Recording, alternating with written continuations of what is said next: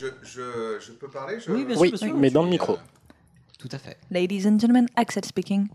Mais d'ailleurs, t'as une belle, t'as un beau casque de commandant de bord. Deux. Pas ce micro-là. Qu'est-ce que c'est, ce machin? C'est un détecteur de conneries. C'est pour ça. Et maintenant, qu'est-ce qu'on fout? Mais dis-tu nos conneries? Tu veux que je lui dise d'aller se faire enculer? Ce qu'il dit?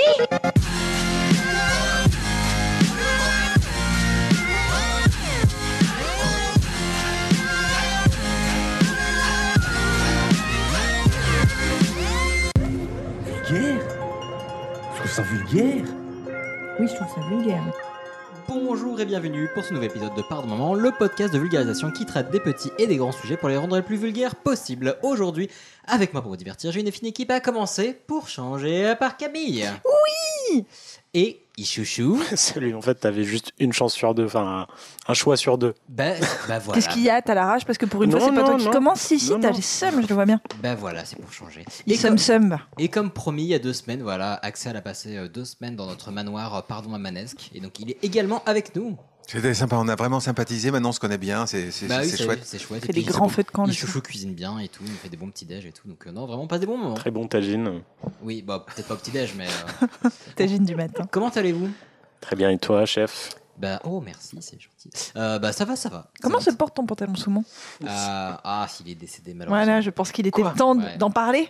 Je vais devoir... Euh... Tu l'as pas congelé? Ou tu l'as décongelé et recongelé? Bah mais parce qu'en fait je l'avais déjà commandé et du coup avec ah. la chaîne du froid, il, est par...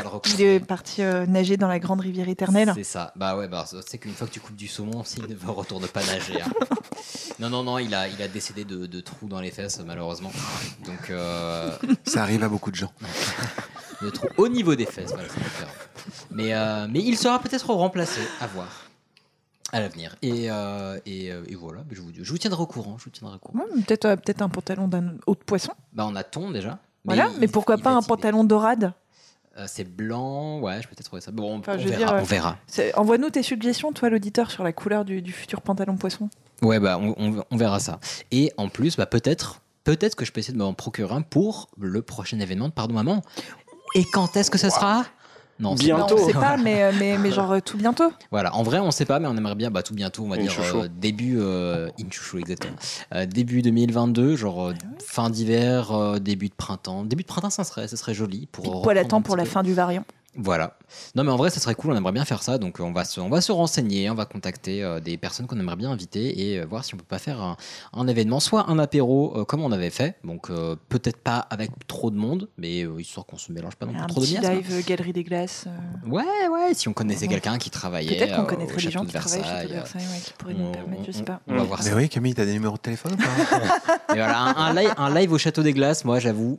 Non, non, c'est pas le Château des Glaces, hein, ouais. c'est la Galerie des Glaces ou le Château de Versailles. Mais pas tu vas niquer toutes nos chances. Non, non, mais moi, moi ce que le je... Château des Glaces, on dirait une boutique de voilà. frozen yogourt. Non, moi ce que je voulais, c'est le Château des Glaces, c'est le truc ouais. qui sert des glaces et tout. Ou la Galerie de Versailles, hein, c'est. Euh... Bah la Galerie, oui, bah on comprend, on comprend. Ah là là, vous, vous êtes taquin, vous êtes taquin. Bon, en tout cas, on s'organise ça, on s'organise ça. On, on connaît des, on connaît des gens, euh, bon, des gens qui, on verra s'ils nous aiment assez pour nous obtenir ce genre de choses, mais on verra ça, on verra ça. Mais on peut passer une annonce, hein. Oui, c'est vrai, c'est vrai. Alors, euh, Laurent Brunner, si tu nous entends, si tu nous entends et si tu veux bien, eh bien voilà. Euh, Madame Pégard, allô, Madame Pégard.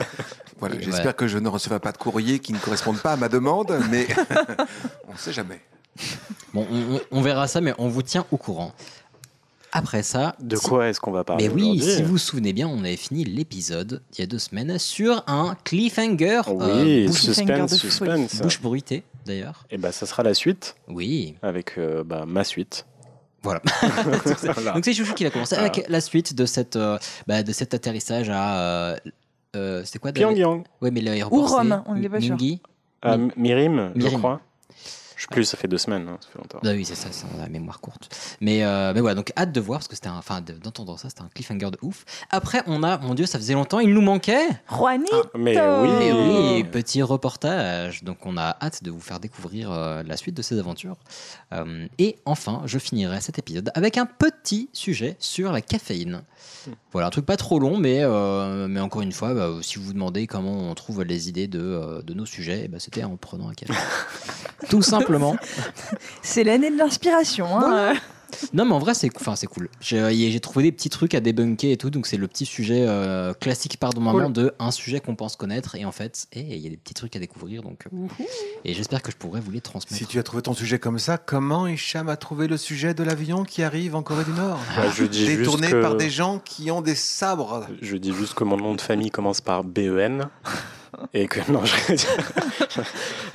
McBen, tu es euh, londonien. C'est fou.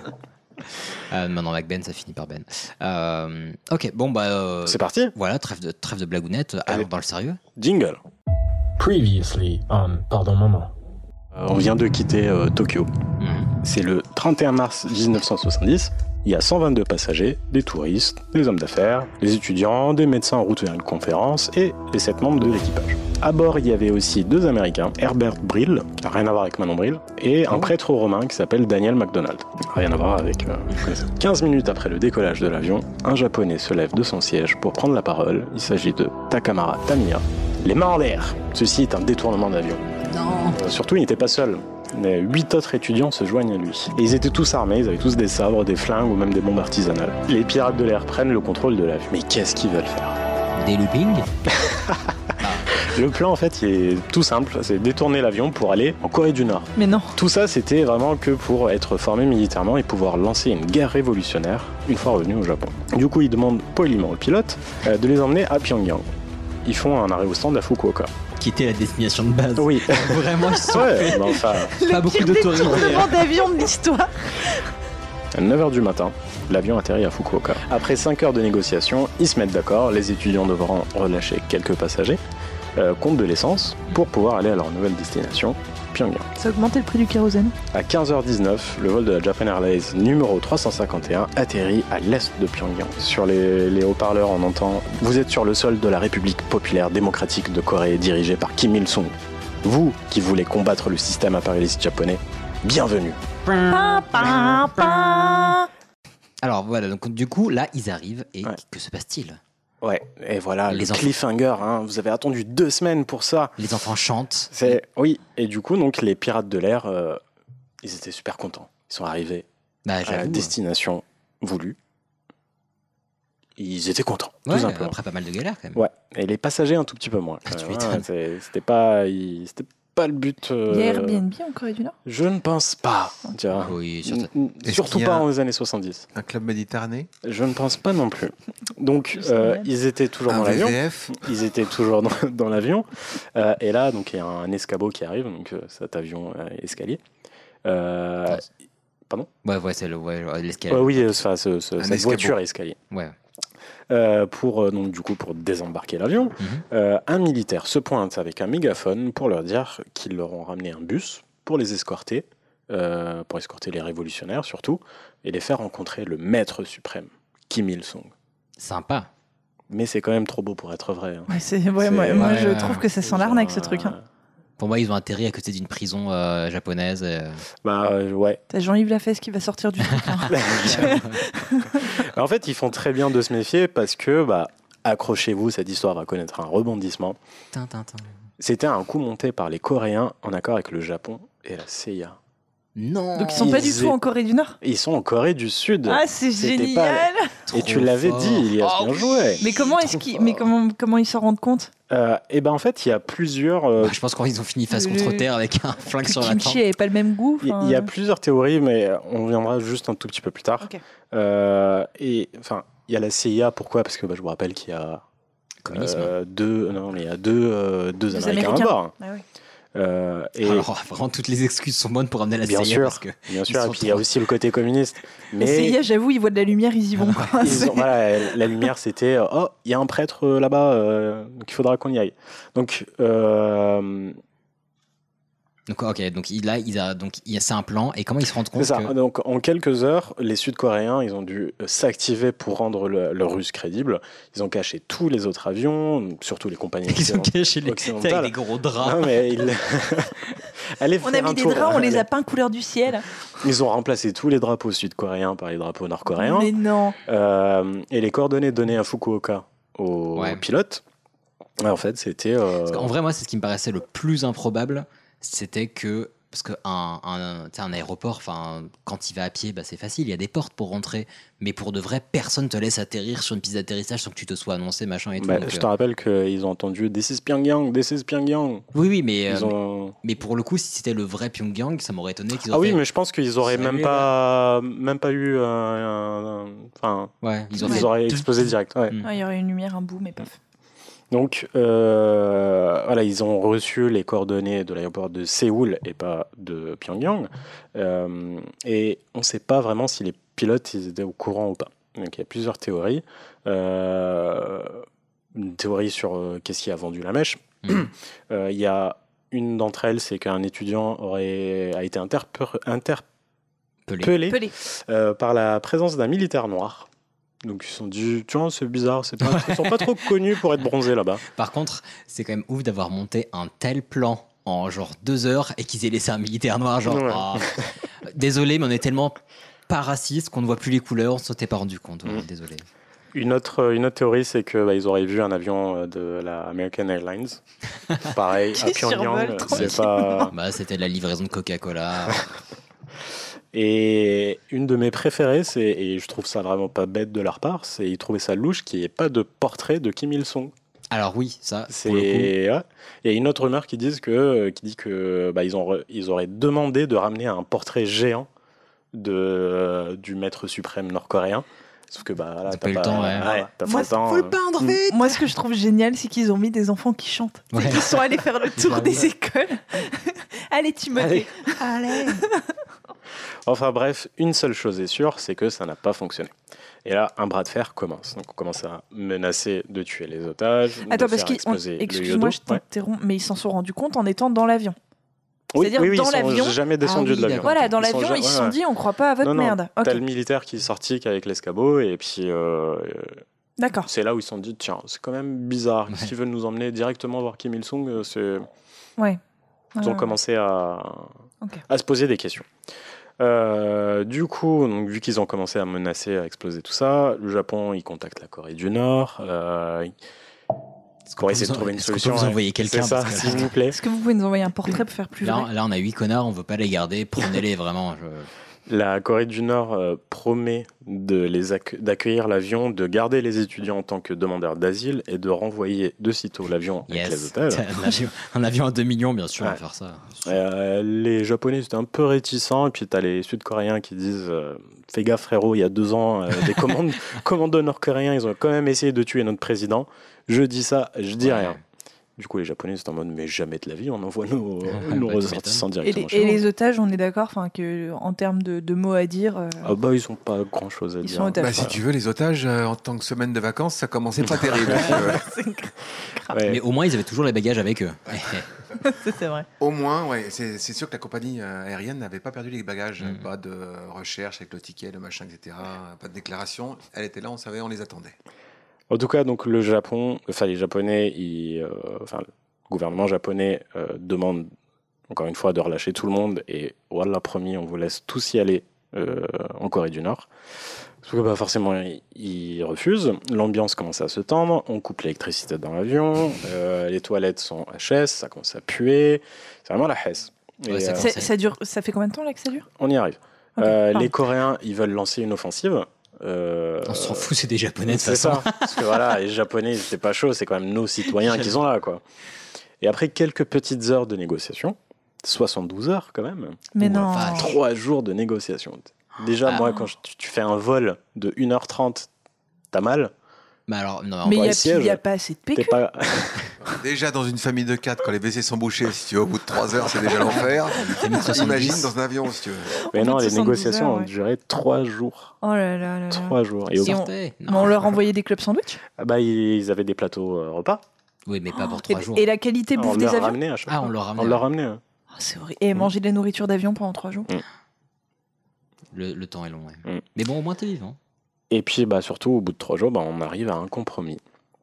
Euh, on troque tous les passagers contre un V I P. Ce V I P s'appelle Yamamura Shinjiro. C'est le ministre des Transports dont ah j'avais ouais. parlé au premier, euh, premier épisode. Euh, du coup, donc, on libère cinquante euh, otages. Yamamura rentre dans l'avion. Ça, c'est ouf qu'il a accepté. C'est là où on dit, c'est, c'est là, il est dans la merde. Pardon ? Par rapport au, au V C. Au ah, au V C, ouais. Et du coup, ouais, euh, trois jours avec des V C H S. Euh, non, mais après, je pense qu'ils ont pu aussi les drainer, euh, j'espère. Parce ouais. que... En fait, nous, c'est la vie pratique qui nous intéresse. Si non, mais je pas à côté. Au niveau de la nourriture, la cuisine, comment s'organisait, qui mettait à la table, qui débarrassait, qui faisait la vaisselle, tu vois. C'est, c'est ça qui nous intéresse dans la chronique. Mais je trouve ça ouf qu'ils aient accepté de donner un, un, comment dire, un otage V I P en échange. Mais, mais surtout, il était d'accord, le ministre ? Oui, oui. Bah oui, ils l'ont oui, d'accord, non, mais ils l'ont pas. Une picouse. Ils lui ont dit tiens, on t'offre des vacances. Ouais. Et ils sont foués tout le monde. On lui a bandé les yeux. Allez. C'est ta femme qui t'a organisé un anniversaire surprise. Rendez-vous en terre inconnue, tu vas où? Bah, on sait pas. Et donc pas de douche non plus. Non, pas de douche, ça commence à puer, c'est la hesse. Euh, et du coup, donc voilà, donc tu ils, peux pas ils, ouvrir les vides des hublots. Ils ont libéré les cent otages. Yamamura a pris leur place. Mm-hmm. Et le trois avril dix-neuf cent soixante-dix. Le Yodo quitte Séoul. Yodo, je crois pas l'avoir dit au premier épisode. Okay. C'est le nom de l'avion. Mmh, Il y okay. avait, euh, c'était écrit sur l'avion. C'est un peu comme euh, le R E R C. Euh, oui, marqué le R E R C. D'accord. Non, oui, y a, non y a les, les, noms, les, euh... oui, euh, ah oui, ok, c'est les Kili, les. C'est ça. Voilà, ouais. Ouais, parce que là, c'est écrit Yodo. C'est donc, les Sims. Cette affaire est connue euh, sous le nom de Yodo, okay. Yodogo. Donc, dix-neuf à dix-neuf heures vingt et une, euh, l'avion atterrit en Corée du Nord. Euh, il est accueilli par de vrais soldats nord-coréens cette fois. Euh, de vrais enfants qui chantent. Non, pas d'enfants. Mais euh, là, c'est assez compliqué la, la suite de, de, ce, de cette chronique parce que bah, la Corée du Nord, ils ne sont pas très connus pour de, donner de, de, des, des informations. Infos, ouais. euh, donc, c'est, j'ai plusieurs sources qui disent plus ou moins la même chose. De toute façon, il n'y a que ça comme source d'information. Voilà. Donc, euh... Et. Nous, tu es la, notre seule source, donc vas-y. Ah, oh, c'est beau ça. Euh, vous êtes dans la merde. Euh, et j'ai trouvé un, un truc qui, que je trouvais assez drôle, c'est euh, en arrivant, quand les étudiants sont descendus de l'avion, ils ont fait euh, une pause de karaté. Ils étaient vraiment super contents. Mais ils non, étaient vraiment tintin, tintin, yata. Et euh, le truc, c'est qu'ils ont, bah, ils sont arrêtés pendant plusieurs jours. Ils sont, ils ont été à, interrogés pendant plusieurs jours plutôt. Bah ouais. ouais. Parce que c'est quand même grave chelou leur histoire aux étudiants. Et puis, bah, Corée du Nord n'a jamais entraîné personne. Enfin, ils ne sont pas connus pour ça. Donc, euh, c'est chelou. Ouais, et puis quand, quand les gens te disent « Ah, on vous adore », t'es genre « Pourquoi ?» Pourquoi nous euh, Du coup, donc, et puis surtout à Corée du Nord, ils n'ont pas du tout l'habitude, quoi. C'est... Oui, touristiquement parlant, c'est pas... Mmh. Donc le cinq avril dix-neuf cent soixante-dix, à peu près à sept heures du mat', euh, donc deux jours plus tard... Mmh. Il relâche les pilotes pour retourner au Japon. Et à neuf heures trente-neuf du mat'... Et le ministre ? Et le ministre aussi. Oh. À cent... Et l'avion ? Et avec l'avion, c'est avec l'avion qui est rentré. Comment honnête. Et les, et les bagages des, des gens qui étaient dedans aussi. Euh, donc cent vingt et une heures trente-quatre minutes. Oui, parce minutes... que ça fait quand même trois jours qu'ils attendent les bagages. Allez, vas-y, continue, continue, continue. On ça... t'écoute, on t'écoute. cent vingt et une heures trente-quatre minutes après la prise d'otage, le Yodogo atterrit à l'aéroport de Haneda avec à bord donc le ministre des Transports, Shinjiro Yamamura, qui est le premier à sortir. Qui a bien testé son ministère, lui. Hein, c'est... Ouais.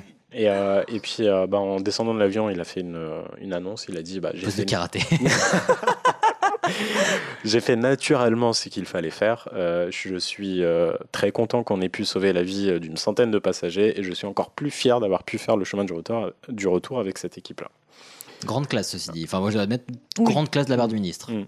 Clairement. Il a eu un avenir politique, derrière ? J'ai pas cherché, honnêtement. D'accord. Enfin, il est quand même le ministre des, des transports japonais, quoi. Non, mais bah, quand, tu, quand tu fais un truc hein, assez incroyable comme ça, généralement, tu as une popularité. Je sais pas s'il a été canonisé ou pas, euh, si c'est, c'est ça ta question. Moi, j'ai du mal à imaginer un ministre français actuel. Tu vois, non, bah. Je, je vois pas. Même pas Marianne, Marlène Schiappa. Non, je déconne. Euh, du coup, donc voilà, donc ça c'était le, le ministre des Transports. Il est suivi juste après par le pilote, donc Shinji Ishida, le copilote et le mécanicien de bord. Et quand on a demandé au pilote est-ce que ça va, parce que bon, il a quand même vécu une euh, situation euh, extraordinaire, ouais. Moins de choses qu'on peut dire. Euh, c'était quoi cette phrase-là ? C'est la moindre des choses qu'on puisse dire. Ouais. Oui, oui. Bref. Bon, on a, euh, on a saisi. Bah, il a c'est répondu, le moins qu'on puisse dire. Oui, il a répondu oh, je suis encore jeune, donc ça va. Yes. Il avait quarante-sept ans, donc oui, c'est jeune, n'est-ce pas, Axel ? Ok, si c'est fait à volonté.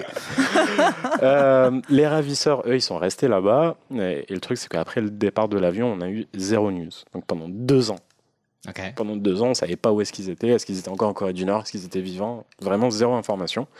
Euh, et au bout de deux ans, ils ont fait une conférence de presse pour dire « Ils sont vivants !» Yeah. Et c'est tout. Donc les Nord-Coréens n'avaient pas l'intention vraiment de les, de les lâcher non plus. Hein. Mais enfin, ils étaient vivants, ça se voyait, ils bougeaient oui, ou quoi, oui, ils étaient, ou là, ils étaient enclavés oui, comme... comme euh, ouais, c'est ce que j'allais dire, comme d'anciens militaires. Non, non, ils étaient euh, là. Comme d'anciens présidents, ouais. Ils étaient là. Ils étaient là, j'ai pas vu la conférence de presse, mais euh, ils étaient là. Et de toute façon, enfin... À la base, c'était temporaire, je vous rappelle. Ils voulaient aller à Cuba. Sauf que ah oui. la Corée du Nord, ils... donc ça veut dire que la Corée du Nord n'est pas assez bonne pour ouais, vous. Ouais. non, non, non mais ça ne va pas à la tête. C'est le paradis des travailleurs ici. Vous allez rester ici, vous allez nulle part. Et donc, euh, ils ont été... Euh... Et puis, ça les arrangeait un peu parce qu'ils étaient quand même placés euh, sur la liste d'Interpol. Ouais. Donc, ils ne pouvaient pas aller euh, vraiment n'importe où. Euh, n'importe où. Euh, ils ont été endoctrinés avec la, la philosophie nord-coréenne. Tu m'étonnes. Et ils ont été utilisés... Pour, euh, pour de l'espionnage. Il euh, y a eu des soupçons euh, qu'ils, ont, qu'ils avaient participé à des kidnappings de Japonais en Europe pour les amener en Corée du Nord. Tel fils, tel père, tel grand-père, je vous le rappelle. Pourquoi faire ? Il y, y a une théorie, on reviendra juste, à, juste après ça. Mm-hmm. Euh, et le truc, c'est que bah, les Japonais, ils ont dit bah, il n'y aura aucun lien diplomatique entre le Japon et la Corée du Nord tant que les ravisseurs ne reviennent pas à la maison. Les ravisseurs, ils ont essayé de négocier plusieurs fois leur retour au pays, après plusieurs années. Ah bah en tant que terroriste, c'est pas facile. Et puis surtout, bah, leur condition, c'est que, ok, on revient, mais on fait pas de zonzon, quoi. Ouais, ouais, c'est... Et, et puis chose que le Japon a toujours refusée. Et... Euh... Donc, cette mais, affaire... mais d'où, ok, on revient, mais on fait pas de zonzon. Euh... Bah, ça valait le coup de demander. Oui, voilà. Qui tente rien. Tente rien. Enfin, excuse-moi, mais tu détournes un avion avec un sabre. Euh... Ah, mais, euh, tu, crois... tu perturbes le couloir aérien. C'était quand même. Une vingtaine d'années après. Quand même. Oui, mais quand même. Oui, oui, il y a c'est prescription. Fin... C'est, enfin, je, je dis, a... non, je sais pas. Ça a peut-être créé des petits mais traumatismes, ils essayé, quoi. Ils ont essayé, ils ont essayé. Ouais, et... C'est audacieux. Mais tu vois, malgré toute cette affaire, euh, apparemment, les ravisseurs, ils étaient super gentils. Il y a plusieurs, euh, plusieurs euh, interviews de, de passagers, euh, dont le, le prêtre euh, qui... Il y a un truc à la, sur la B B C qui est assez intéressant. Je partagerai tous les liens. Mm-hmm. Euh, où il disait, oh, c'était juste des jeunes idéalistes embrigadés par le euh, communisme. Syndrome de Stockholm. Ouais, il faut oui. que jeunesse se fasse. Oh. Ouais, mais le embrigadé par le communisme... Bon, les curés, ils aiment tout le monde quand même. Peut-être un peu trop parfois. Hein. Peut-être euh, surtout le mec de seize ans. Hein. Bref, donc là, je fais juste une petite euh, parenthèse. Enfin, je vais continuer sur les dessous de l'histoire. Il y a un certain Takaya Shiomi, qui est l'ancien chef de l'armée rouge japonaise. Euh, il n'a pas participé au braquage, euh, mais c'était le cerveau de l'opération. Il n'a pas participé parce qu'il a été emprisonné juste avant. Euh, donc, euh, il a pris dix-huit ans pour avoir organisé tout ça. Putain, la vache. Mais aussi pour avoir organisé une attaque terroriste contre le Premier ministre en entraînant une cinquantaine de personnes dans une montagne. Attends, quand tu dis qu'il a pris dix-huit ans, c'est-à-dire que ça lui a, ça lui a pris dix-huit ans pour non, organiser... Non, non, non, non. Il, il, il a pris dix-huit ans de prison. Non, c'était l'humour. C'est... Ah, c'est très, très drôle. Mais euh, voilà, il a quand même pris cinquante personnes dans une montagne pour les entraîner... Euh... à tirer pour faire une attaque terroriste. Bon, c'est leur taliban à eux, quoi. Mais c'est je veux ça. dire, euh, oui, il y a un petit côté Al-Qaïda, en fait. Mmh. Euh... Ouais, mais le, le codename de cette opération... Détourner des avions et s'entraîner dans les montagnes euh, c'est, le codename de cette opération, c'était pique-nique. Mais genre, non. Vraiment.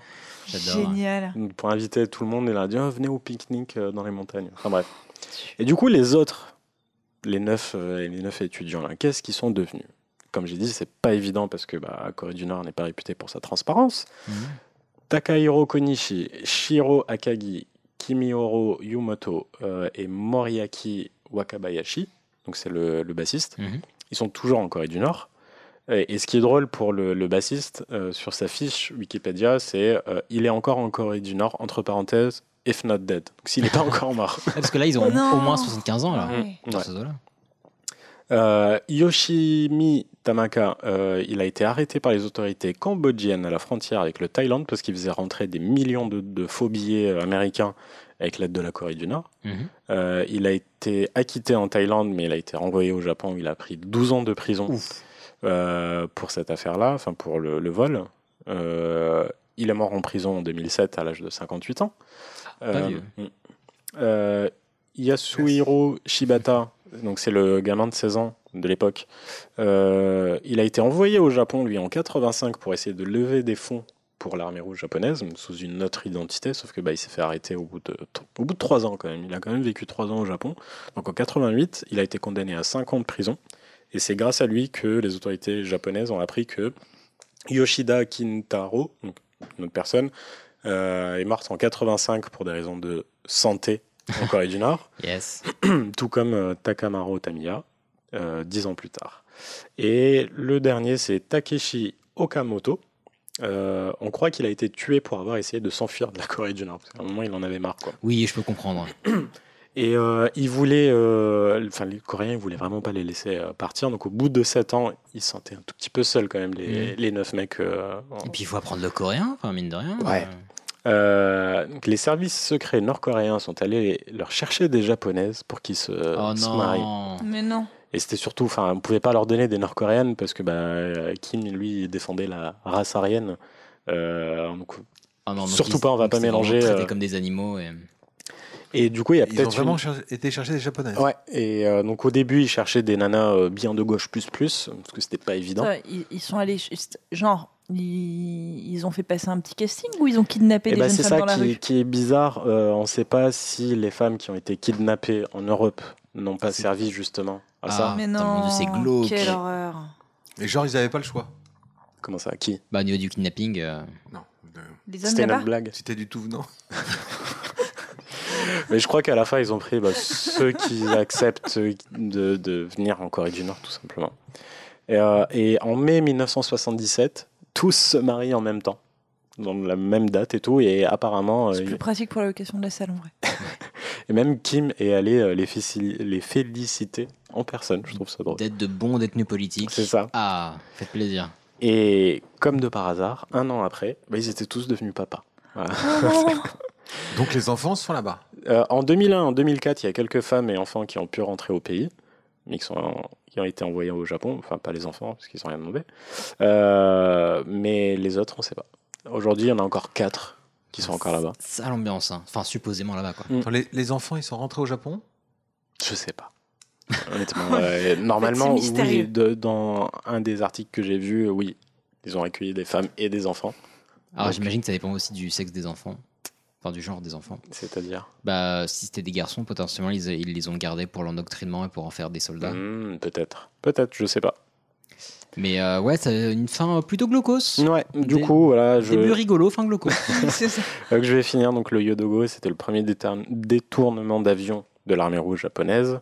Euh, s'ensuit une petite, toute petite période de terrorisme pendant près de vingt ans, quand même. Ah oui, quand même. Ouais. Euh, entre autres, il y a eu un massacre dans un aéroport israélien en soixante-douze, il y a eu vingt-six morts et quatre-vingts blessés, euh, une attaque à la bombe dans une boîte de nuit napolitaine en quatre-vingt-huit, il y a eu cinq morts, enfin voilà, c'est pas... Oui, au moins, eux, ils n'ont pas fait de mort parmi leurs otages, c'est tout à leur honneur. C'est ça. Et en tout cas, voilà, donc euh, Fabrice Drouel, si euh, vous voulez de l'aide pour ce sujet, euh, je suis disponible. Eh bien, merci beaucoup. Merci ouais, à vous. Parce que, ouais, on, t'a taquiné, on t'a taquiné drôlement, mais c'était super intéressant. Et même si, effectivement, ça fait un peu comme les, euh, les émissions à la télévision, tu sais, où euh, affaires non résolues, et cetera. Ouais. Quoi. On te donne toute l'affaire mais... et à la fin, on te dit on les a jamais trouvées, on n'a jamais la solution. Donc tu restes avec un goût de trop peu, vraiment, mais c'était passionnant. Mais c'est quand même hallucinant que... Personne autour de sa table n'a jamais entendu parler de cette ah non, histoire, ah, alors qu'elle est juste dingue. Elle c'est est folle. Ouf. Et j'adore vraiment le petit, euh, le petit plot twist ouais. où c'était genre eh, « vous êtes pas en Corée du Nord !» Et tu l'as trouvé comment ?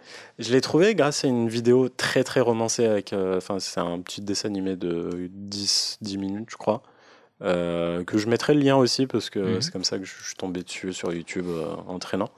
Et euh, du coup, c'est très romancé. Il est, il est, très, comme quoi, il est très cultivé. Comme quoi, ton abonnement à Disney Channel, ça paye.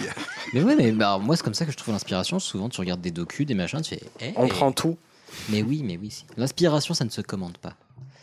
Euh, bah, merci beaucoup, en tout cas, trop trop cool. Merci. En plus, ouais. ça, faisait, ça faisait longtemps. Oui, ouais, beaucoup apprécié. Euh, et maintenant, on peut passer. C'est à notre cher Juanito. Exactement. C'est parti.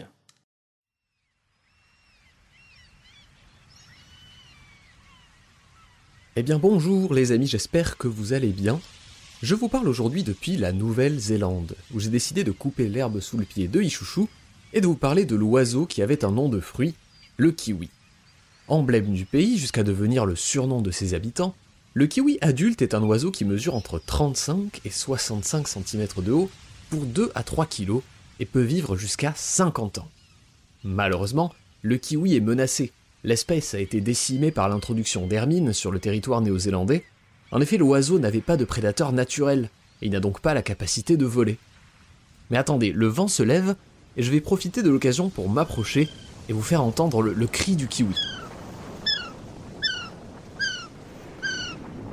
Ah, ça je crois que c'est pas normal.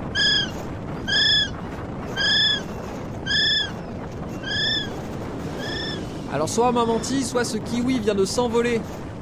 Cela dit, c'est peut-être à cause du vent. D'ailleurs, maintenant que j'y pense, c'est vrai que la plupart des arbres ont l'air de pousser à l'horizontale.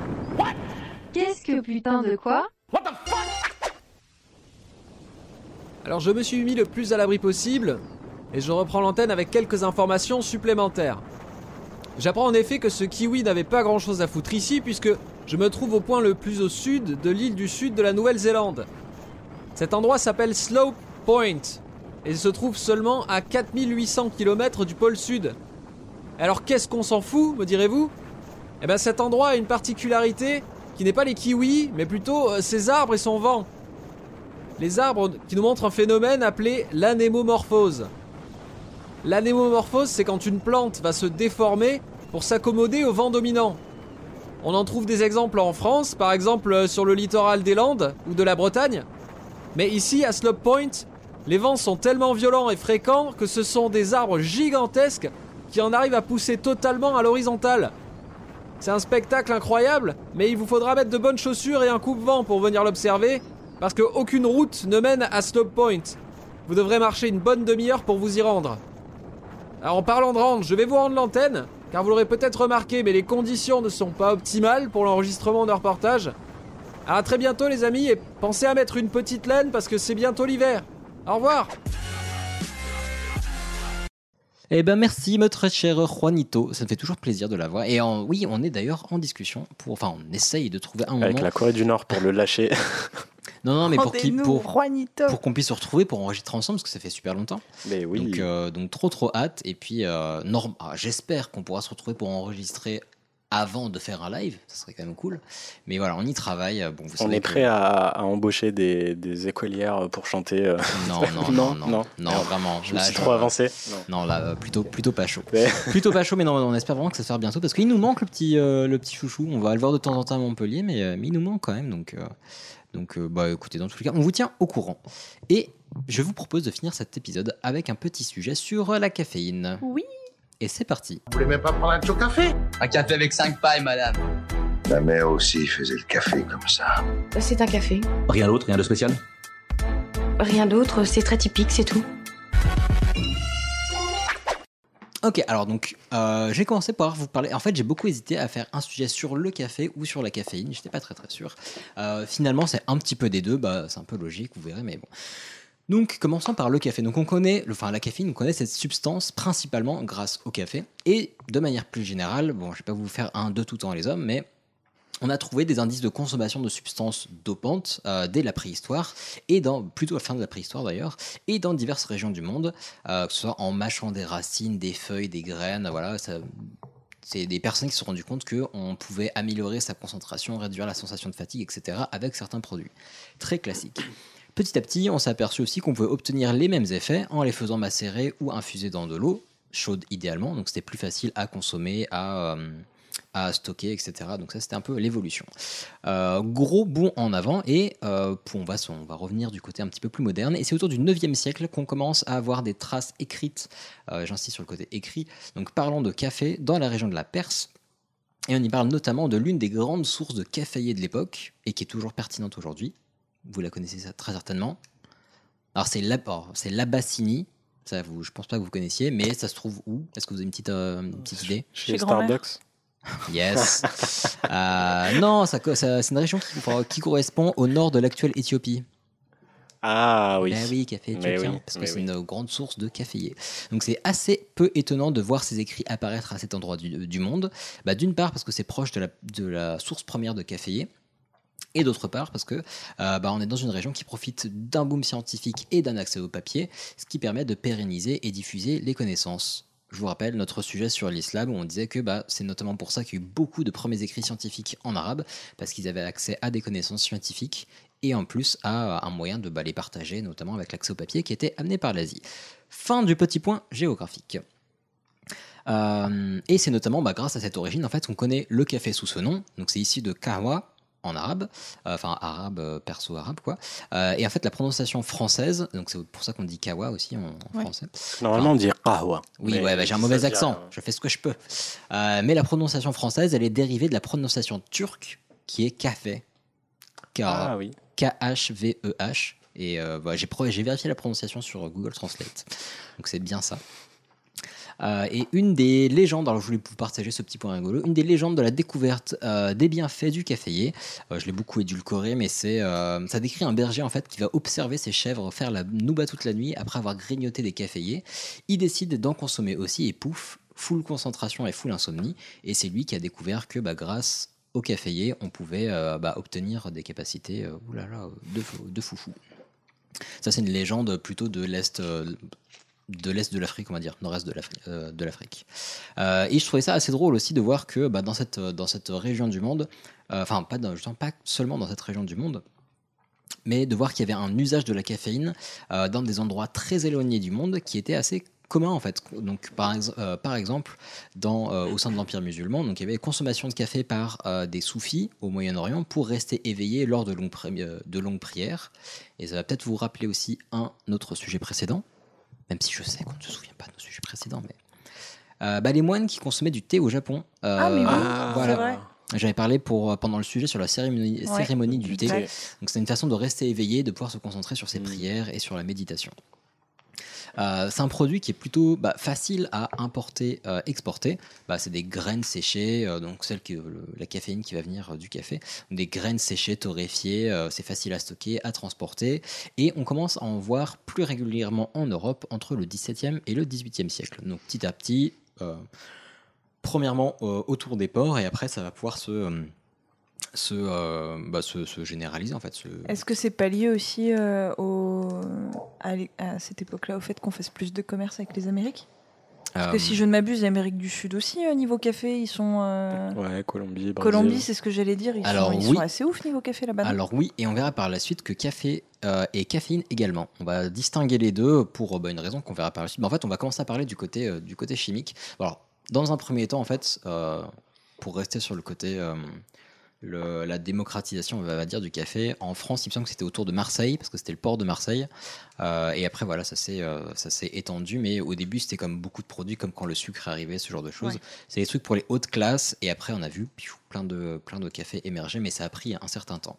Et c'était pas encore théorisé. Donc là, on a parlé du café. Maintenant, on va parler un petit peu de caféine et de chimie. Donc la substance active du café... Euh, Bah celle qu'on va rechercher le plus en fait, justement pour ses effets de concentration, euh, aide à, euh, à ne pas euh, ressentir les effets de la fatigue, et cetera. Donc cette substance active, elle va être isolée en mille huit cent dix-neuf par un chimiste allemand, que je vais certainement très mal prononcer, donc Friedrich Ferdinand Runge. Ah, Ferdinand, c'était nickel. Merci. euh, bah, je, vais appeler, je vais l'appeler F F R. Mais bon, Friedrich Ferdinand Runge, appelons-le F F R. Ouais, ouais. Fred. Bah voilà, Fred, c'est très bien. Donc Fred, chimiste allemand. Donc en mille huit cent dix-neuf, il va euh, isoler cette substance active qu'il va appeler caféine, donc euh, liée donc, au café. Euh, donc tôt quand même. Euh... Alors assez tôt, et un truc que j'ai trouvé ouf, c'est peut-être bête, mais moi ça m'a c'est mind blown. Est-ce que vous savez pourquoi il a fait ses recherches ? Ou plus précisément, il y a une personne que Camille, je suis sûr que tu connais. Euh, je pense Axel, Ichouchou peut-être, moi j'ai appris très tard qui était cette personne, mais il y a quelqu'un qui, a, qui lui a fait cette commande en fait. De Napoléon quelqu'un. Bonaparte euh, Non, je vous rappelle que c'était un chimiste allemand. Beethoven euh, Non, mais tu te rapproches, quelqu'un ah. de très connu. Un compositeur si, si je vous dis Molière, Shakespeare... Les frères Grimm Non Molière, France. Ah, Goethe ! Oui ! Donc, il a initialement entrepris ses travaux à la demande d'un certain Johann Wolfgang von Goethe, qui est un auteur de ouf. Donc, c'est pour ça, quand on dit la langue de Molière, la langue de Shakespeare, souvent, oui. pour l'allemand, on dit la langue de Goethe. Goethe. Et euh, c'est lui parce qu'il était un grand amateur de café et il lui a demandé, à, enfin, il a commandé ses travaux à ce mec-là. Je trouve ça... Je trouve, j'étais trop surpris de retrouver Goethe au milieu de ses articles sur le café. J'étais genre, mais qu'est-ce qu'il vient foutre là ? Euh, je me suis dit, il va écrire une pièce de théâtre dessus. Non, non, c'est juste qu'il aimait bien le café. Mais du coup, ça te banalise Goethe, quoi. T'imagines le mec à deux heures du matin avec son mug, tu sais, son mug avec écrit J'adore maman. Et il se remplit sa place. Il kiffait tellement le café qu'il a chargé un chimiste de faire des recherches dessus et il a dû le payer, j'imagine, parce que ça coûte cher de faire des recherches. Oui, moyen. Donc je trouve ça assez rigolo. Donc la molécule que Fred appelle caféine est la suivante. Ça va pas être facile à prononcer. Donc c'est la un trois sept triméthylxanthine de formule chimique C huit H dix N quatre O deux. T'aurais dû commencer par ça. Ouais, bah, bah, oui, c'est, oui, c'est vrai, c'est vrai. Euh, donc, au cours du, dix, du dix-neuvième pardon, et du vingtième siècle, on va mener pas mal d'études en fait, sur, ces, sur, sur ces substances euh, qu'on trouve dans les graines de caféier. Et on sait depuis longtemps que le café donne un sentiment de, bah, de coup de fouet, d'aide à combattre les sentiments de fatigue, et cetera. Et en analysant des produits similaires, on a trouvé des substances très proches de la caféine. Alors, on ne peut plus proche. Euh, si je vous parle, est-ce que vous connaissez, bien évidemment, d'autres produits qui, font des, qui donnent des effets similaires ? La théine ? Oui. La cocaïne. La, la taurine ? Alors, pas cocaïne, euh, pas taurine. Mais c'est pas la taurine qui booste dans le Red Bull ? euh... C'est les ailes. Non, mais alors j'avais commencé à regarder justement sur la taurine, ouais, voir d'où a... ça venait, mais c'est euh, la taurine, c'est un mélange de deux enzymes, je crois. Non, d'accord. Pas deux enzymes, je sais plus. Bah, bref, deux trucs qui sont produits dans le cerveau et ça a été, c'est un truc de synthèse, mais qui euh, qui est fait pour répondre à ça. Mais non, il y a en fait, il y a beaucoup de caféine également dans le dans le Red Bull. Euh... Le guronzan. Non, il y a guaranine par exemple. Ah, je connais pas, je connais des... pas du tout. Ouais. Bah, qui vient du guarana. Oui, le guarana. Beaucoup utilisé dans les cosmétiques ou dans les boissons. Il y a des boi- boissons. Et qui est aussi utilisé comme le comme le guronzan. Exactement. Mais c'est, mais c'est quoi, euh, C'est un ouais. truc qui booste. Alors, justement, euh, donc je vous dis que c'était très proche de la caféine. On ne peut plus proche. Alors, euh, la théine, la formule chimique, c'est C huit H dix N quatre O deux. La guaranine, c'est C huit H dix N quatre O deux.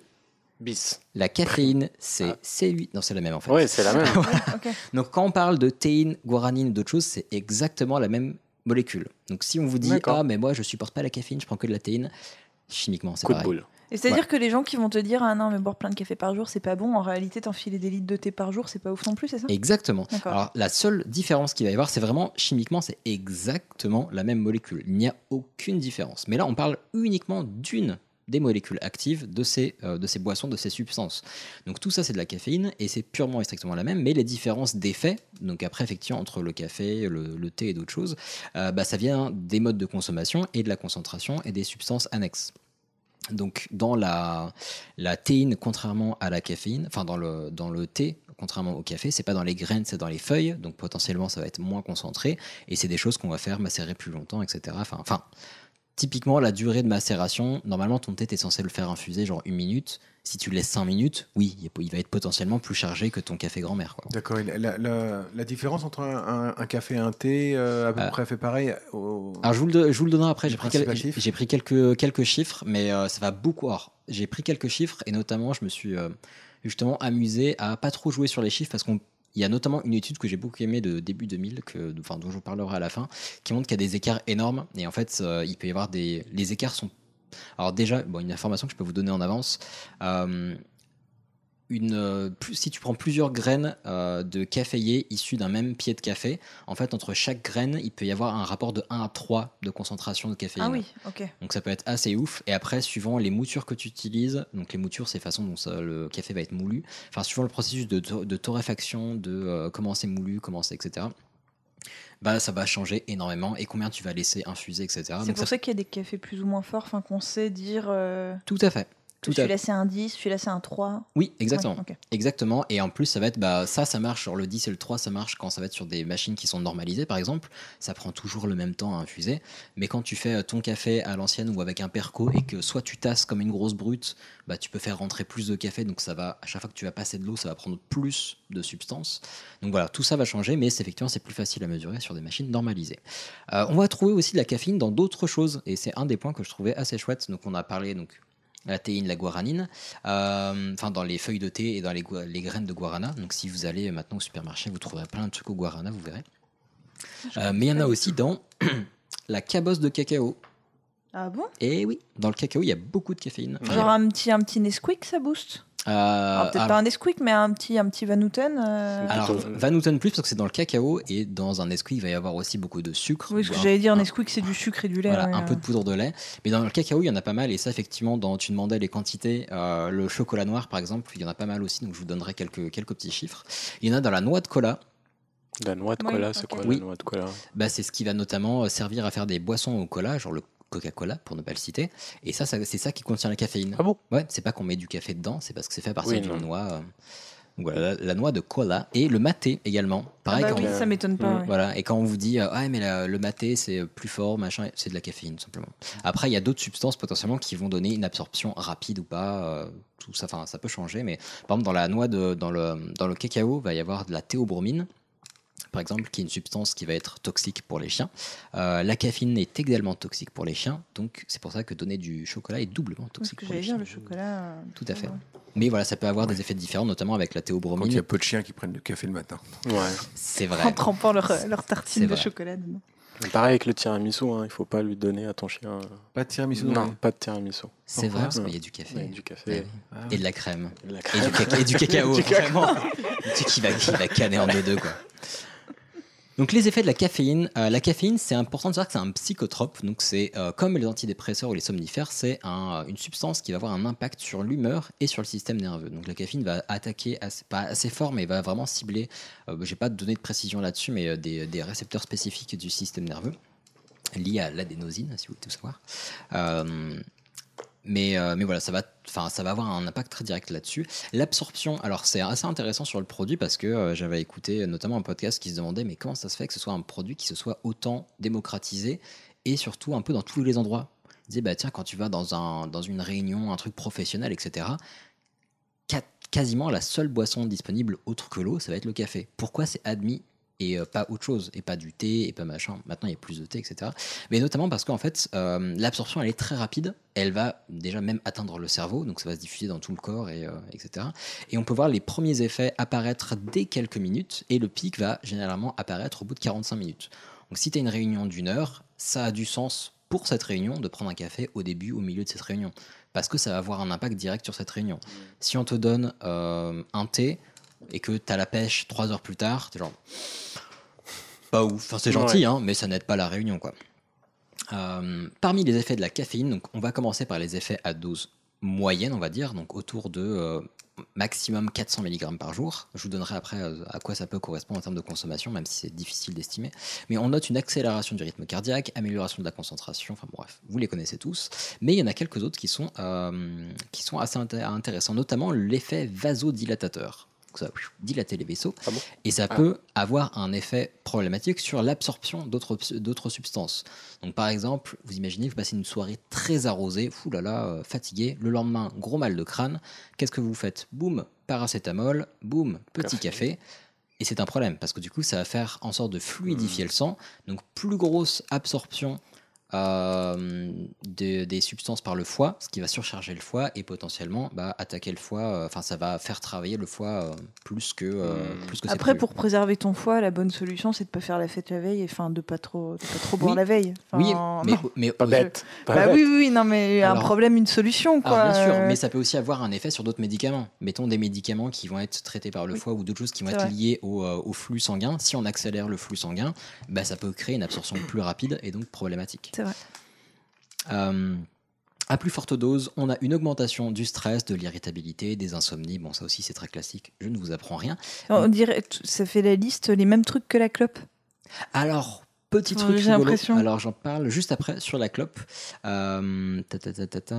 Ouais, c'est un petit peu après. Mais okay. ouais, il y, y a un truc assez particulier à la clope qui est assez rigolo. Donc, la caféine va agir sur la captation et la synthèse euh, des hormones liées au stress. Bon, je vais beaucoup simplifier, mais elle va en quelque sorte rendre possible le stress euh, qui, ben, en fait, à très forte do- à très pardon, à très petite dose, euh, va notamment, genre, ça va, la capacité de concentration peut être aidée par ce petit coup de stress, parce okay. que en fait, qu'est-ce que c'est, enfin, c'est comme si je vous demandais qu'est-ce que c'est que la peur. La peur, en fait, c'est une façon de se, de mettre tous ces systèmes en éveil pour capter des informations et pour réagir à un potentiel danger. Donc, si tu permets un tout petit peu plus de stress à ton, euh, à ton système nerveux, et cetera, bah, potentiellement, tu vas être, enfin, tu peux être plus attentif, plus noter les détails, et cetera. Mais ça, c'est à petite dose. C'est comme faire du micro-dosing, on va dire, enfin, du micro-dosage, et ça peut servir. Par contre, si tu en mets trop, pouf, c'est là que tu perds ta, ton attention parce que ton système va être perdu dans tous les sens et tu vas plus savoir où donner de la tête. Donc en première intention, euh, la caféine peut avoir un effet anxiogène. Ça, c'est le tout premier effet que peut avoir la caféine en attaquant le système nerveux. Mais un truc plutôt... Donc, quand je dis anxiogène, c'est que ça peut justement générer du stress. C'est la, une des oui, toutes premières ouais. actions. Mais il y a un truc qui est très rigolo, c'est qu'une fois synthétisée par le foie, elle bah, va se transformer en substance qui, elle, va avoir un effet anxiolytique.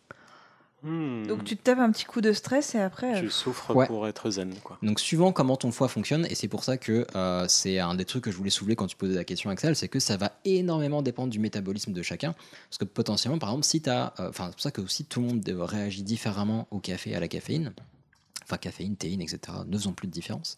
Mais à la caféine, euh, c'est que, mettons, si euh, tu as un, euh, un système nerveux qui est déjà très actif et un foie qui est potentiellement déficient, donc qui va avoir du mal à, euh, à traiter la caféine, bah, tu peux avoir l'effet, uniquement l'effet anxiogène et très mmh. peu l'effet anxiolytique. Ou l'inverse, il y a des gens que ça rend ultra contents, mais parce qu'ils ont très peu l'effet euh, stressant et beaucoup l'effet anxiolytique. Est-ce que c'est un, c'est un vrai effet, euh, c'est, enfin c'est un effet euh, important parce que le, ou est-ce que c'est léger et l'esprit fait le reste? C'est-à-dire qu'on boit du café et on se dit ah, non, non mais moi je bois du café, je dors plus, et en fait euh, on peut dire que c'est souvent l'esprit qui fait qu'on dort plus parce qu'on est persuadé qu'on va plus dormir et que le café a, a un effet euh, très alors, léger. Alors ça j'ai lu quelques euh, quelques études dessus. Alors déjà dans tous les cas euh, le, la caféine va vraiment avoir un effet sur la capacité d'endormissement, et cetera. Donc comme on disait bah tiens on arrive pile poil à à ce moment-là, comme on disait, absorption, on va dire pic au bout de euh, quarante-cinq minutes, et, euh, et juste après va y avoir bah, déjà une petite excitation, et cetera, qui va euh, rendre la, l'endormissement plus compliqué parce que l'effet anxiolytique, euh, il peut, il, il va arriver qu'à la fin de la digestion, enfin une fois que ça sera arrivé au foie, donc bah, déjà c'est mort pour dormir. Et il euh, y a une, euh, un article qui parlait d'une, euh, on va dire d'une euh, d'un warning, d'une mise en alerte, ouais, d'une alerte euh, sur l'effet euh, placebo, enfin l'effet nocebo plutôt euh, lié au euh, décaféiné. Donc le café décaféiné, euh, bah tiens j'en parle juste après des doses, mais prenons euh, une tasse de café, euh, café filtre, on va dire avec un, un gros mug, ça peut faire entre cent et cent cinquante milligrammes de café. Euh, du déca, ça peut être entre trois et sept milligrammes. Donc, ah oui ouais, euh... donc c'est extrêmement différent. Mais par contre... Il y en a quand même. Euh, oui, mais c'est, euh, c'est trente, oui, oui. trente à quarante fois moins. Mm. Donc vraiment, c'est totalement, euh, c'est totalement ridicule. Euh, mais par contre, c'est là que l'effet nocebo, donc placebo négatif, peut agir. C'est que les personnes qui ne croient pas au, à la décaféination entre guillemets, du café peuvent avoir les mêmes effets et donc avoir palpitations cardiaques, euh, ouais, insomnie, okay. et cetera. Donc c'est, euh, l'effet placebo-nocebo, c'est ultra puissant et ça peut avoir un effet monstrueux dessus. Euh. Et voilà, typiquement, mon père peut prendre, un, enfin, prend très souvent un expresso, genre avant de se coucher. What? Ouais. Ouais, je... mais, euh, mais moi pareil je peux me faire du café avant d'aller dormir, j'ai mais aucun problème ouais. ah non vraiment ça, moi non, mais, ça ne me fait rien le café. Non mais typiquement ça peut être simplement différence de métabolisme euh, si mmh. vous avez un, un pic d'absorption sur le système nerveux qui est, euh, qui est inférieur et un effet anxiolytique à la fin qui est supérieur ou un système très lent, potentiellement si vous allez dormir six à sept heures euh, votre café va faire effet que beaucoup plus tard ou... mmh. c'est possible mmh. en tout cas euh... Moi, je pense que l'esprit est beaucoup plus fort. Donc, euh, si tu as réussi à te persuader pendant des années que, l'effet n'avait, euh, que le café n'avait aucun effet sur toi, effectivement, il n'a aucun effet sur toi parce que c'est l'esprit qui prend le relais et qui contre le café. Mais ne sois pas persuadé de ça, tu verras, les choses vont changer. Merci alors, pour euh, cet optimisme. Alors, attention. Ce message plein d'espoir. Effectivement, l'esprit peut être très fort et euh, le, scientifiquement, les effets placebo et nocebo, ça a été prouvé, ça peut être très très fort. Mais attention, parce que euh, le, le temps d'élimination du café par le corps peut être très très long. Est-ce que vous avez une petite idée de en combien de temps, mettons une tasse de café, mettons, allez, je prends une grosse tasse de café chez Starbucks, hein, le genre le truc plus grande taille, café filtre classique. Ouais. Euh, Allez, mettons, c'est un bon gros café, ça me fait quatre cents milligrammes de café. À votre avis, en combien de temps je vais l'éliminer de mon corps? quarante-huit heures? Au moins, moi j'aurais dit. Bon, c'est beaucoup quand même. Mais elle dit beaucoup exprès, tu vois, ah, pour, ouais. pour, pour que t'aies tort en fait. Moi, j'aurais non, dit mais... cinq six heures. Hein. Non, beaucoup plus par contre. En fait, l'élimination... Oh, euh... Tu vas te calmer. Là, moi, j'ai rien dit. Et c'est, et c'est là qu'on va voir le, le côté assez rigolo. douze heures? Le côté... Alors... En fait, la, la donnée... Ah oui, la... donc on peut tout te dire, t'es jamais content. Mais laisse, laissez-moi faire, finir ma phrase. Qui est le plus près? En fait, c'est la, la, quantité pour éliminer, la quantité pour éliminer la moitié d'une... Enfin, non, la durée nécessaire pour euh, éliminer la moitié d'une quantité donnée de caféine, c'est entre quatre et six heures. Donc, mettons, si j'ingère quatre cents milligrammes de caféine, au bout de quatre à six heures, j'aurai ouais, éliminé deux cents milligrammes. D'accord. Peu importe la quantité que tu prends. Et c'est à peu près c'est l'espèce okay. de temps de demi-vie. Euh... Donc quatre cent douze heures. euh, non, alors, or, euh, non, je pense pas. Alors moi, ce que j'avais calculé, mettons, si j'ai un métabolisme lent et que ça me prend six heures pour euh, éliminer la moitié d'une quantité, euh, si j'ingère donc quatre cents milligrammes de café à... six heures ou six heures six heures. Euh, donc si j'ingère quatre cents milligrammes de café mardi matin à dix heures, euh, quatre cents milligrammes, c'est quand même pas mal. On arrive à une consommation euh, pic moyen, enfin, euh, du jour sans avoir de problème. Euh, mais donc quatre cents milligrammes à dix heures, euh, à peu près. Donc mardi à seize heures, il me restera deux cents milligrammes. Et mercredi à minuit, il me restera cent milligrammes. cent milligrammes, ça peut faire l'équivalent d'un espresso ou d'un ristretto pas trop chargé. Oui, quand même. À minuit. Donc... Ça, ça met quand même pas mal de temps et, euh, et pareil, à six heures du matin, il me restera potentiellement une cinquantaine de milligrammes euh, à dégager.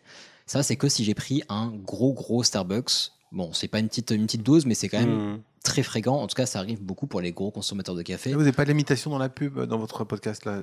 Non, non. Euh, parce que, plus. Alors, en plus, j'ai, je parle d'une étude. On peut, pas, bah, on peut citer plusieurs marques, euh, Nespresso, Grand-Mère. Euh, voilà. Columbus. Voilà, exactement. Comme ça, c'est fait. Donc mine de rien, ça va prendre du temps et c'est pour ça qu'on va aussi, euh, notamment conseiller de ne euh, pas trop prendre de café l'après-midi parce que du coup, pendant la nuit, en fait, ça va troubler la nuit, ça va créer des micro-réveils, et cetera. Et quand je parlais de l'effet des fumeurs qui est très rigolo, c'est que bah, euh, l'élimination du café par le corps, je disais, c'est entre quatre et six heures pour la moitié d'une quantité donnée. Euh, bah, en fait, pour les fumeurs, ça va être moins, ça va être autour de trois heures trente. Oh ouais. Et c'est notamment pour ça qu'on a le magnifique combo café-clope. Mais oui, non, pas forcément caca. Mais... okay. Mais Café Club, effectivement, ils vont, euh, alors je ne sais pas exactement par quel mécanisme, mais ils vont désintégrer plus facilement euh, ces, euh, bah, ces quantités de caféine. Et donc, c'est pour ça qu'on peut avoir des personnes qui vont prendre plus de café parce qu'elles vont moins sentir les aspects. Donc, quelqu'un, par exemple, qui va reprendre la clope va aussi potentiellement augmenter euh, sa consommation de café. Mais tu sais que moi, là, ça va faire un an et demi que j'ai arrêté de fumer. Et un des seuls trucs vraiment où je me dis, me ferait bien une petite clope, mais c'est quand je bois un café, quoi. Et je, tu sais, je pensais que ça disparaîtrait le truc. Ah bah. Mais c'est, bah, c'est le binôme magique, quoi. La force des habitudes. Ah mais c'est incroyable. C'est... Ça marche aussi avec la bière et le vin. Et, euh... Ils sont créés pour aller l'un avec l'autre. Non, bière et vin, moi ça y est, c'est passé ça. Ah non, pas mais... ensemble, hein. Bière et clope. Et... non mais oui, mais c'est ce que je veux dire. Enfin, je tu sais, sais euh, tu boire prenais... un, ouais, je mélangeais tout dans le même verre. Ouais, mais je comprends. Je comprends. Mais euh, bah t'es mais... une gastronome après tout. Oui, ah bah, c'est, je mets un peu de chouchen maintenant en plus. Non mais oui, bah, c'est une force d'habitude très grande et, euh, et en plus le café qui peut avoir un, un goût très fort couplé au, à la clope qui elle va atténuer les saveurs, bah, c'est bien d'avoir un truc assez fort et assez amer, ouais, qui va pouvoir rester euh... tellement. Alors au niveau des usages, j'essaie de ne pas faire trop de chiffres sur ce sujet parce que les chiffres sont assez compliqués à, à manipuler et surtout en fait je ne veux pas vous dire euh, enfin, le délire de euh, une tasse de café c'est l'équivalent de euh, quatre cents feuilles de thé. Aucun sens, ça dépend du café, ça dépend du thé. euh, mais par contre, quelques chiffres rigolos, euh, c'est que le café, ça va être la troisième boisson la plus consommée au monde. Alors, c'est des chiffres qui datent d'une, dix, euh, ouais, d'une dizaine d'années, j'ai pas regardé le plus récent. Ah, mais, mais quand tu dis boisson consommée au monde, derrière tu parles de... Ouais, après... Oui, voilà, j'allais dire, alors... tu, tu parles de boisson en mode « Ah, oh, tiens, j'ai envie de boire un truc fun » ou tu parles de, de non, trucs de, de... en incluant l'eau, quoi. Bah, alors, boisson, euh, donc, troisième boisson la plus consommée au monde, après l'eau et le thé. Ouais, ok. Ah, le thé, c'est plus consommé. Ouais, ouais c'est pas. Bah, avec, ah, ça m'étonne pas du tout. Chine, avec ouais, l'Inde, la Chine. Toute l'Asie, ouais. Effectivement. Euh, et dans le top cinq, alors, fait intéressant, c'est que dans le top cinq, on retrouve également les sodas. Et le le top... coca, je suis sûr. Et bah, alors, les sodas de manière générale. Ah, okay, d'accord. Parce qu'en position quatre, c'est jus de fruits de manière générale. Euh, mais je trouve ça ouf parce que si tu regardes le top cinq, euh, top deux, c'est thé, donc caféine. Top trois, café, caféine. Mm. Top. Euh, gna gna gna, euh, top cinq, euh, soda, et le soda le plus représenté, c'est le soda au cola, donc caféine, caféine également. Donc la caféine en fait est ultra présente. Mais envahie. Ouais, dans notre consommation, c'est assez ouf. On trouve également beaucoup euh, dans les cosmétiques et l'industrie pharmaceutique parce que ça peut euh, aider à combattre les effets d'endormissement de certains médicaments, et cetera. Ou simplement faire euh, des remontants, boostants, euh, ou simplement faire du. Euh, le marc de café pour la peau, c'est super. Voilà, bah potentiellement. Je... On ne saurait pas dire. Mais pour les plantes aussi. Euh, ouais, pour les plantes également. Ouais. Quand, si vous avez du marc de café, gardez votre marc. Pour, pour l'avenir aussi. Oui, c'est vrai. C'est vrai. C'est vrai. C'est vrai. Alors, il y a des études qui sont en cours pour étudier les effets positifs, positifs de la caféine sur des personnes atteintes de Parkinson et d'Alzheimer. Donc, elles vont potentiellement aider à, euh, à attaquer ou régénérer certaines, euh, certaines cellules, certaines euh, euh, protéines qui, vont, et, qui, qui sont euh, soit Faux. déficientes, soit... Ouais, non, ça, c'est ouf. Donc là, pareil, c'est encore à l'état d'étude et je vous avoue que je n'avais pas envie de me taper des tonnes d'articles dessus, ouais, parce que ça sera un sujet à part entière. Mais, euh, mais je trouve ça assez fou. mais à ce jour, on note une efficacité moindre sur les femmes, mais on ignore encore la, la raison exacte. Mais c'est-à-dire qu'il y a des études qui sont vraiment faites euh, en... Enfin voilà, c'est, c'est un, un produit qui peut être potentiellement d'avenir pour ces deux maladies, et je trouve ça assez, assez génial. Et, euh, et effectivement, à petite dose, on considère qu'en dessous de voilà, quatre cents milligrammes par jour, quatre cents à cinq cents milligrammes par jour, on est plutôt OK. Euh, ça peut aider à... Euh, en fait, ça peut être positif pour les notions d'apprentissage, et cetera. Par contre, plus, ça fout le bordel. Donc, c'est vraiment... Il faut gérer l'équilibrage. Mais donc, ça ne m'étonne pas, en fait, que ça puisse aider... Et puis, en plus, vu que ça touche le système nerveux, ça ne m'étonne pas que ça puisse aider à Parkinson et Alzheimer, qui sont bah, notamment liés à la mémoire et mmh. au système nerveux. Euh, ça réduit également... Enfin, il y a des études aussi qui montrent que ça réduit les risques de diabète de type deux, principalement chez l'homme également, si je ne dis pas de bêtises, et effet bénéfique dans le cadre de crises d'asthme, logique, vasodilatateur, et cetera. Mmh. Donc, euh, donc ça se tient. Maintenant, si on regarde très rapidement des petits chiffres, euh, dose de café dans différents produits. J'ai pris des petits chiffres très rapides, mais en fait, ça dépend de beaucoup de choses. Comme on disait, la préparation et le, le type de produit va beaucoup changer. Mettons, on parle de thé, mais en fait, il y a tellement de types de thé. Le thé blanc, le thé vert, le thé bleu, le thé mmh. rouge, machin, bref. Plein de choses, exactement. Et euh, combien, quelle dose on va mettre et combien de temps on va laisser infuser, ce genre de choses. Mais bon, de manière générale... Euh, Si on a donc une tasse de café filtre, donc du bon café grand-mère dans un mug, et cetera, euh, on va avoir entre cent et cent cinquante euh, milligrammes de café. Euh, un café décaféiné, donc comme je disais, ça va être entre trois et sept milligrammes, donc c'est vraiment ridicule. Mmh. Alors, ouais. sachant que la, la, la, la, le fonctionnement pour décaféiner, en fait, c'est qu'on va dissoudre la caféine dans les grains de café, donc on va les laver. On va les laver soit avec, enfin, c'est des solvants. Donc, quand on dit solvant, bah, faut pas penser que c'est oh là là, c'est de la javel et tout. C'est potentiellement de la javel, mais en fait, quand on dit solvant, c'est juste qu'on va dissoudre, mmh. tout simplement. D'accord. Euh, donc, j'ai vu des boîtes qui disaient ah, regardez, mais nous, on dissout euh, différemment, genre avec du. Euh, c'était quoi déjà euh, Du, euh, je sais pas, dioxyde. Euh, hydrogène, bref, hein, bref, un truc, euh, un truc à la con, je suis genre, bah, ça reste un solvant, euh, c'est, c'est toujours un solvant, donc euh, non, c'est du C O deux, c'est avec du C O deux qui dissolvait, et euh, j'étais genre, bah, c'est cool, mais bon, ça reste pas bon pour nous si on en ingère. Mmh. Là, c'est cool, on en ingère pas, mais bon, bref. Donc bon, dans tous les cas, c'est simplement que c'est des, les grains de café qui vont être lavés avant d'être utilisés pour être moulus et, euh, okay. et utilisés. Euh, boisson gazeuse euh, à base de cola, donc globalement du Coca-Cola. Euh, pour euh, à peu près l'équivalent d'une canette, on va être autour de quarante milligrammes. Pas tant que ça. Ouais, ça c'est, pas, c'est pas énorme. Ouais, j'étais assez, euh, assez surpris. Et euh, les, les chiffres que j'ai, c'est soit une canette, donc autour de quarante, soit pour la, la demi-bouteille, donc le demi-litre, on va être autour de soixante-dix. Donc ouais, c'est pas... T- non, mais après, il y a déjà tellement de merde dedans. Que c'est, enfin, tu vois, c'est bien qu'on n'abuse pas trop. Euh, ah oui, bien sûr, mais euh, quand, enfin, que ça... ça reste équilibré au moins là-dessus, tu vois. Alors oui, par contre, effectivement, là où c'est intéressant, et on va voir sur les autres produits, c'est vraiment la toute fin du sujet, vous inquiétez pas. Mais euh, on va voir sur les autres produits, faites gaffe quand vous mixez bah, tous ces vices, parce que quand tu prends beaucoup de café, que tu prends aussi euh, beaucoup de cola, que tu prends aussi euh, du chocolat noir, bah tu finis ta journée, ton corps il a pas envie de dormir, c'est normal. Oui, oui, c'est Donc euh... tout, le, tout excès est pas bon. De toute façon. Exactement, c'est la dose qui fait le poison, tout à fait. Euh, boisson énergisante euh, à base de caféine euh, pour deux cent cinquante millilitres, on a à peu près quatre-vingts milligrammes de café, euh, de caféine, pardon. Ça, je vous encourage à regarder chaque boisson, parce qu'en fait, ça, ça a été fait il y a une dix-quinzaine d'années, les chiffres que j'ai. Euh, regardez, parce qu'il y a, bo- il y a beaucoup de, euh, de boissons qui se sont créées, et cetera. Ouais. Et il y a d'autres produits, maintenant, il n'y a pas que de la caféine. Donc, tu disais, il y a de la taurine, d'autres choses. Donc, euh, vraiment, regardez tout ça. Mais si vous entendez parler de euh, théine, guaranine, et cetera, c'est du café, hein. Enfin, c'est de la caféine. Euh, barre de chocolat noir. Euh, noir, effectivement. Pourquoi ? Parce que c'est dans le cacao qu'il y a le, qu'il y a le café, pas dans le chocolat. Enfin, la caféine. Euh, pour euh, tout, tout, tout, tout, vingt-huit grammes. Donc, vingt-huit grammes, c'est pas beaucoup. C'est un tiers de tablette, je pense. Ouais, c'est vraiment ça. Pas grand-chose. Euh, mais, y a quand même... mais même pas. Enfin, euh, pff, ouais, non. vingt-huit grammes, c'est vraiment, ouais. Il y a quand même dix-neuf milligrammes de café. De caféine, pardon. Dans du chocolat noir, noir ? euh, Ouais. Okay. Ouais, euh, genre quatre-vingt-dix dans ces bah, eaux-là. Ouais. Ok. Euh, et dans du chocolat au lait, tu vas en trouver à peu près deux à trois fois moins. Oui, ça ne m'étonne pas. Euh, et dans le, bah, dans le chocolat en poudre, ça va dépendre du chocolat, effectivement, s'il est très corsé ou pas. C'est du poulain ou du Van Houten. Exactement. Ah, plutôt le Van Houten, d'ailleurs, parce qu'il est vraiment ouais. bien corsé en cacao. Ouais, ouais.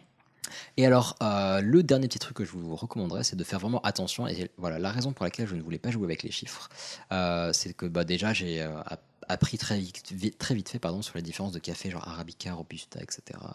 Alors, ils, vont, ils peuvent avoir des teneurs très différentes en euh, caféine. Un peu, ça m'a un peu fait penser au sujet sur euh, la marijuana, mm. où bah, en fait, suivant les plantes, elles vont avoir des capacités différentes. Et il y a même des, euh, des, des variétés de café, enfin euh, de caféiers, qui vont faire des, des graines avec très très peu de caféine.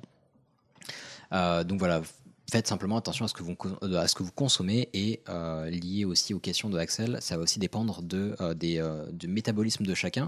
Donc si quelqu'un peut prendre quatre tasses de ce café-là et ça lui fait rien, bah, vous testez et voyez ce que ça vous fait, mais faites pas la compétition avec les autres parce que chacun a un métabolisme différent et, euh, et le café peut avoir des effets, enfin la caféine peut avoir des effets très très différents euh, sur le système nerveux, sur... Euh, sur, euh, bah, sur l'humeur, sur plein de choses, donc voilà, faites attention et, à vous et puis surtout, si vous avez besoin de boire du café euh, quasiment quotidiennement pour finir vos journées, il y a peut-être euh, un peu votre hygiène de vie à remettre en question. Oui, dormir après, en fait, un petit peu plus, et surtout, en fait, ça peut être très le bien. Le café pour, n'est pas une solution. Ça peut être très bien pour commencer votre journée parce que ça ouais. fait un coup de fouet. Et il y a des effets qui sont avérés. C'est pas que du psychosomatique, et cetera. Euh, et et euh, il y a beaucoup de choses qui disent que, enfin, de, de recherches qui disent que, voilà, si vous en tenez à, à aller entre deux et quatre tasses par jour. Si vous ne chargez pas trop votre café comme une brute, c'est bon, cardiaquement, et cetera, ça ne va pas vous poser, vous poser problème. Juste, prenez pas de café à dix-huit heures, un peu dommage. Euh, mais voilà, ce n'est pas non plus le, la, la substance du démon, elle n'a pas que des effets négatifs, au contraire. Mais par contre, faites gaffe à ce que vous consommez. Donc, je finirai avec cette étude de deux mille trois. Euh, ouais, ça, deux mille trois, c'est une patte de B S I de McCusker. Ouais, McCusker, McCusker, pardon, excusez-moi, euh, qui ont fait des exemples, euh, des, pardon, des exemples, des, euh, des tests chez Starbucks, euh, qu'on cite encore, mais parce que voilà, Starbucks, Columbus, citez ce que vous voulez. C'était en deux mille trois, donc ça a pu changer, mais voilà, on peut se dire Starbucks, bah, Starbucks est très normalisé, ils ont leur dose, et cetera. En fait, ils ont fait un test où, sur six jours consécutifs, ils ont commandé la même boisson, euh, qui était un, euh, une tasse de deux cent cinquante millilitres du Breakfast Blend. Euh, sur six jours différents, ils ont mesuré la teneur en caféine de cette et, boisson. Et ça variait. Euh, premier jour, alors je vais pas, euh, moi aussi je vais tous vous les faire, ça va vite, mais premier jour trois cents milligrammes, okay. Après deux cent soixante-cinq milligrammes, ouais.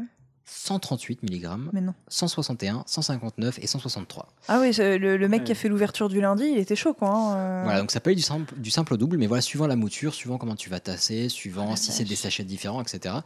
Donc là aussi, bah, déjà tu prends un café de deux cent cinquante millilitres avec le fameux breakfast, je fais des air quotes, mais le breakfast blend, bah, tu prends déjà trois cents milligrammes, c'est bien de ne pas en prendre trois dans la journée, mm. mais en fait, bah, que tu, tu peux t'attendre à avoir un truc comme le troisième jour pardon, à cent trente-huit milligrammes ou trois cents milligrammes, la différence est énorme. Ouais, clairement. Donc, euh, donc voilà, je vous recommande de, bah, de trouver votre café, celui qui vous va bien, ou votre thé, et cetera. Et puis bah, de, de ne pas en abuser, euh, parce que ça peut avoir des effets géniaux sur votre concentration, même sur votre bonheur, parce que ça peut avoir un effet anxiolytique, mais bah, ne vous faites pas trop de mal, pas la nuit, et puis, euh, et puis laissez à votre corps le temps de, euh, bah, de l'éliminer, sinon il peut y avoir euh, bah, une accumulation et vous allez péter une durite. Voilà. Quelle belle conclusion joviale. Ben, merci. Merci. Par contre, sur les, euh, les études sur le café, enfin, j'ai l'impression que ça change tout le temps, quoi.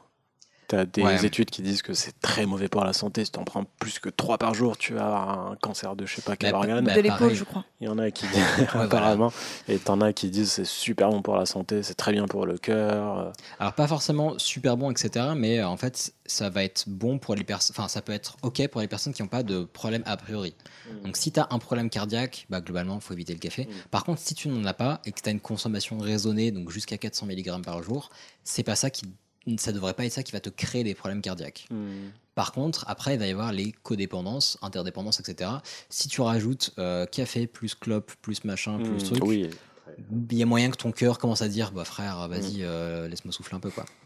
Ou ton foie, pareil, si tu fais café-chocolat, café-chocolat, et que tu rajoutes après un petit doliprane derrière, ton foie, il va dire « Non, mais on se calme tout de suite. Je... » mmh.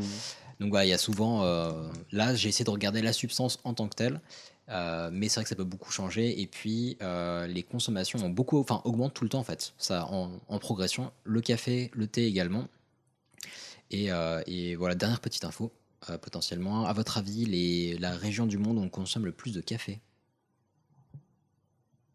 ou le pays si vous l'avez le plus en quantité ou en... Ouais, par personne j'aurais dit les Américains parce qu'ils ont bien l'excès et puis leur Americano là qui est dilué. L'Europe ? Alors effectivement c'est l'Europe et ça sera en côté de la Scandinavie Okay. Donc ça a ah été, ouais. Euh, ouais, ici, euh, tu vois, j'aurais dit plus fin, l'Europe fin, méditerranéenne, moi. Mais euh... C'était les Finlandais il y a quelques années, euh, mais parce qu'ils font des, des cafés qui sont plutôt longs, longue, enfin, longue durée, et cetera. Et euh, je pense qu'il y a aussi une question de, d'alimentation différente. Mmh. Euh, donc ils vont avoir une alimentation qui va euh, beaucoup contrer les effets anxiogènes, euh, parce qu'ils ont déjà une alimentation qui est censée contrer ça à cause du manque de sommeil. Euh, du, de soleil pardon mm. euh, donc ils ah, peuvent okay. mieux le supporter, et surtout ils vont prendre des cafés longs, contrairement aux Italiens, etc., euh, qui eux sont spécialistes du café, mais de café tout petit, et donc bah, dans un mug de café tu vas avoir plus de caféine mm. que euh, ok donc voilà, c'était la fin de ce petit sujet qui n'était pas si petit que ça finalement. Bien, merci beaucoup. Ouais. Ben, merci à vous, ça m'a fait très plaisir, et euh, et voilà, hâte de reprendre un petit café avec vous. Merci de m'avoir gardé quinze jours. Ça, euh, tu étais un, un, c'est passé vite. Tu étais un invité merveilleux. Euh, vraiment, ton côté du lit toujours propre. Moi, genre, je t'aurais fait payer un loyer. T'as fait bon. ta part de vaisselle. Ouais. ouais. Tu nous as lu L'avenir dans du marc de café. Absolument. Les histoires le soir avant de se coucher. On a joué au ouais. corneau, là. Le petit bisou. Hein, le petit soir. bisou. Ça ouais, ça, il faudrait qu'on en reparle d'ailleurs. Je suis pas, je suis pas à l'aise à l'aise. Hein, mais... L'histoire et le bisou, oui. Les soirs. Non, mais c'est une respiration quand tu dors, c'est désagréable. Ouais. Je suis désolé. Ouais, je vais lever de la nuque là. Ça. Non, mais voilà, c'est un grand plaisir de te recevoir. Euh, eh ben, c'était un grand cool. plaisir aussi, et euh, voilà. Et je, je. On te revoit dans quinze jours. Bah, peut-être. je, là, allez. Je ne sais pas. En tout cas, j'ai... en tout cas, peut-être pour la suite. Euh... Bah, la Galerie des Glaces, ouais, bien sûr. Mmh. Les aventures de la Galerie de Versailles et, et... du Palais des Glaces et du Château des Glaces. Bah, ça sera renommé comme ça un jour, voilà. Et vous mordrez les, les doigts de les, vous être moqué de moi. Les châteaux des glaces ou les palais des glaces, c'est pas les trucs dans les fêtes foraines où tu te tapes tout le temps les vitres. Ah oui. C'est ah, ça, je hein. déteste ça, mon Dieu. C'est ça. L'horreur. Bon, en tout cas, merci. C'était un C'était plaisir. Incroyable. On se retrouve dans deux semaines pour un nouvel épisode. Euh, prenez soin de vous, prenez soin les uns et les unes des autres. Et à la prochaine. Bisous. Bisous. Ciao, ciao. Qu'est-ce qu'on fout ? Mais dis-tu nos conneries ? Tu veux que je lui dise d'aller se faire enculer ? Ce qu'il dit ?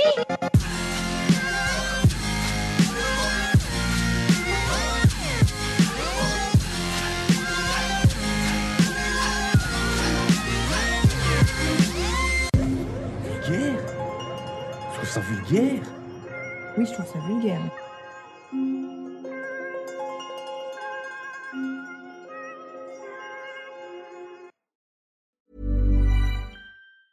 Hi, I'm Daniel, founder of Pretty Litter. Did you know cats tend to hide symptoms of sickness and pain? I learned this the hard way after losing my cat, Gingy. So I created Pretty Litter, a health monitoring litter that helps detect early signs of illness by changing colors, saving you money and potentially your cat's life. Pretty Litter is veterinarian developed, and it's the easiest way to keep tabs on your fur baby's health right at home. Go to pretty litter dot com and use code ACAST for twenty percent off your first order and a free cat toy. Terms and conditions apply. See site for details.